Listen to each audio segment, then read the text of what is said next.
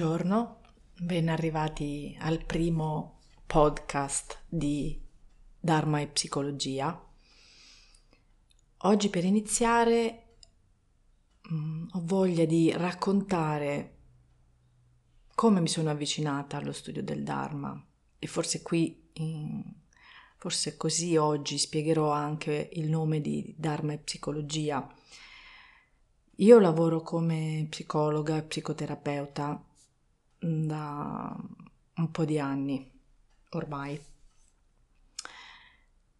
e la mia mh, pratica professionale si è sempre accompagnata a una mia pratica spirituale che ho praticato quindi individualmente ma anche con un gruppo, con altre persone. Questa cosa mi ha aiutato tantissimo, è stata la eh, il, famoso Sangha, no? la comunità spirituale delle altre persone che mm, praticano insieme a te, mi ha dato tanto, tanto insegnamento, mi ha, mi ha, aiutato e mi ha fortificato e mi ha aperto anche delle porte che io non, non conoscevo inizialmente.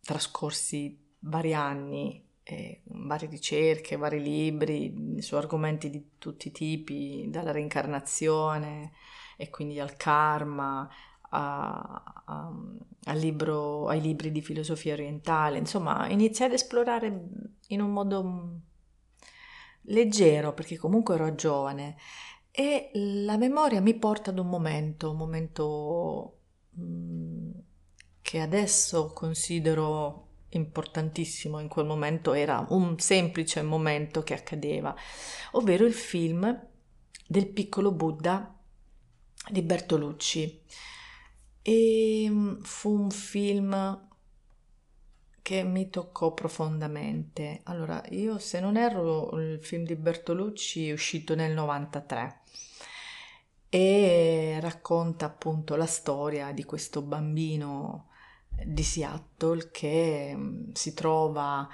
ad essere contattato e trovato dai mm, monaci tibetani che cercano la reincarnazione del, di questo lama importantissimo del loro monastero.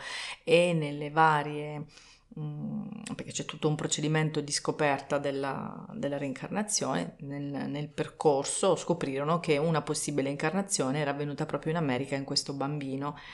E quindi mm, fu un film molto particolare, molto bello, che uh, andò a seminare qualcosa in un terreno molto fertile, perché io ero molto fertile da quel punto di vista. E la cosa che um, mi colpì tantissimo fu questa parte iniziale del, um, di questa recitazione di di una preghiera che poi ho scoperto essere il sutra del, il sutra del cuore, appunto con poi questo mantra finale del sutra del cuore che um, mi è risuonato nella testa in tanti momenti della mia vita, anche così un po' senza senso e delle volte risuona ancora ed è Tayata Om Gate Gate Paragate Parasamgate Bodhisoa, che vuol dire andate, andate, andate insieme all'altra sponda, completamente sull'altra sponda. Benvenuto risveglio. Io non sapevo all'inizio il significato, ma mm, comprai probabilmente, qui pens- i ricordi mi mi lasciano un po' qualche vuoto perché ricordo di aver avuto, di aver comprato questo libricino che raccontava appunto la storia del piccolo Buddha attraverso gli occhi del film e nella prima pagina c'era scritto questo mantra ritrovai la traduzione e più volte cercavo di leggere, cercavo di comprendere no, il significato di questo andate, andate, andate insieme all'altra sponda, completamente sull'altra sponda, benvenuto risveglio. E sembra un po' criptico. E mm, col tempo, con lo studio, con l'età scoprì essere quindi il sutra del cuore ed è brevissimo, ma è di un'estrema densità concettuale. Eh, pensate che di soli 14 versi nella versione in sanscrito è appunto il sutra del cuore della perfezione della saggezza. Quindi Immaginate quanta roba uh, già solo nel titolo ed è parte della Prajna Paramita Sutra che è l'insieme dei testi fondamentali per il buddismo Mahayana. Il tema centrale di questo sutra è la dottrina della vacuità o sunyata. Ho seguito tantissimi insegnamenti, corsi dei maestri sul concetto di vacuità. Devo dire che per la nostra mente è molto um, complicato comprenderla. Quindi non vi preoccupate se vi capita di leggere eh, della vacuità e di non afferrare subito questo concetto perché per la nostra mente, la nostra mente ha bisogno di certezze, conferme, di risposte immediate, quindi la vacuità va a toccare dei punti che per la nostra mente possono sembrare un po' come lanciarsi nel, nel vuoto, ma non dimentichiamo che il paracadute lo abbiamo ed è nostra, il nostro contatto con il nostro sé superiore, quello è il nostro paracadute, la nostra guida. E um, diventa quindi di, di, è di straordinaria diffusione l'importanza quindi che questo mantra, che il celebre mantra Gate, Gate, Paragate, Parasamgate, Bodhisoa accompagna questo film, ma accompagna poi tutto il percorso perché il Sutta del Cuore è Ehm, conosciuto, di ampia diffusione, quindi è mm, praticato dal uh, recitato in Cina, in Giappone, in Vietnam, in India. Um, e quindi io adesso vorrei leggere questi versi nella versione della traduzione in italiano um, della, del Sutra del Cuore. Immerso nella saggezza suprema, davanti a monaci e bodhisattva riuniti, Kannon Avalokiteshvara, bodhisattva della compassione, risponde all'allievo Shariputra insegnando la dottrina del vuoto. O Shariputra, la forma non è che vuoto, il vuoto non è che forma. Ciò che forma è vuoto. Ciò che è vuoto è forma. Lo stesso è per sensazione, percezione, discriminazione e coscienza. Tutte le cose sono vuote apparizioni, Shariputra non sono nate, non sono distrutte, non sono macchiate, non sono pure, non aumentano e non decrescono. Perciò nella vacuità non c'è forma, né sensazione, né percezione, né discriminazione, né coscienza non ci sono occhi né orecchi, naso, lingua, corpo, mente. Non ci sono forma né suono, odore, gusto, tatto, oggetti, né c'è un regno del vedere. E così via, fino ad arrivare a nessun regno della coscienza. Non vi è conoscenza né ignoranza né fine della conoscenza né fine dell'ignoranza. E così via fino ad arrivare a né vecchiaia né morte, né estinzione di vecchiaia e morte. Non c'è sofferenza, karma, estinzione, via. Non c'è saggezza né realizzazione. Dal momento che non si ha nulla da conseguire, si è un bodhisattva. Poiché ci si è interamente affidati alla pragina paramita, la mente non conosce ostacoli. Dal momento che la mente non conosce ostacoli, non si conosce la paura, si è oltre il pensiero illusorio e si raggiunge il nirvana. Poiché tutti i Buddha del passato, del presente e del futuro si affidano interamente alla pragina paramita, conseguono la suprema illuminazione. Sappi dunque che la pragina paramita è il grande mantra, il mantra più alto, il mantra supremo e incomparabile, capace di placare ogni sofferenza. Ciò è vero, non è falso. Perciò io recito il mantra della pragina paramita che dice Gate Gate, Paragate, Parasamgate, Bodhi Soa.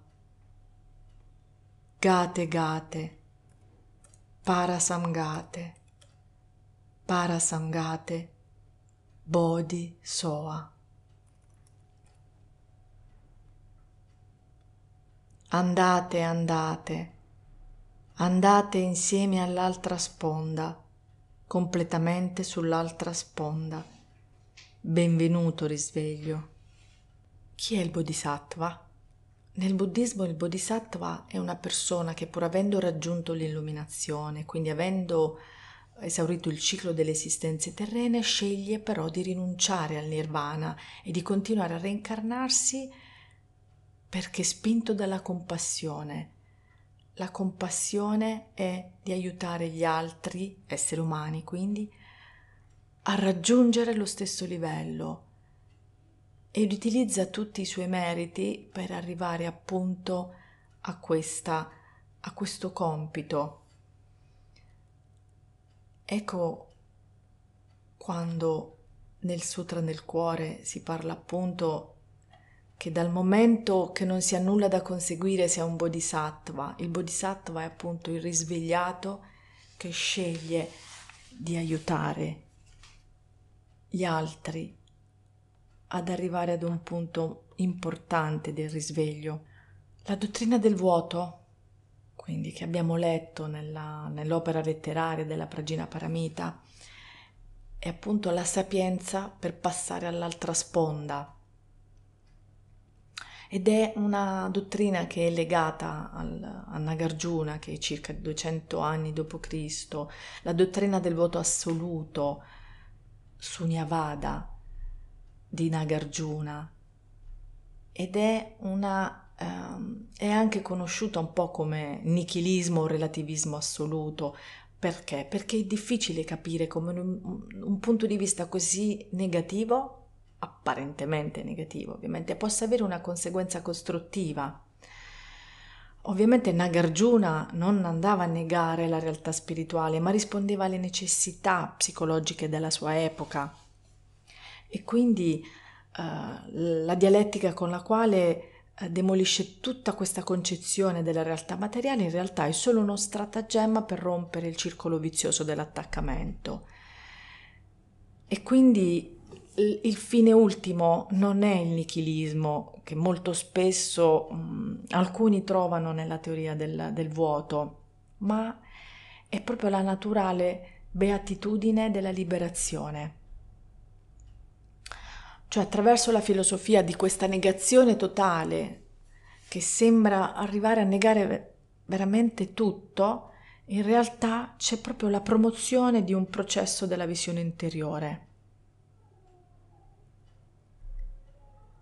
Quindi è importante ricordare, e questo uh, è ancora, io sono ancora in questo processo di comprensione della sugnata, e, e mi ripeto e mi ricordo ogni giorno che le negazioni non, non si applicano alla realtà stessa, quindi a ciò che viviamo, a ciò che facciamo, ma alla nostra falsa idea della realtà.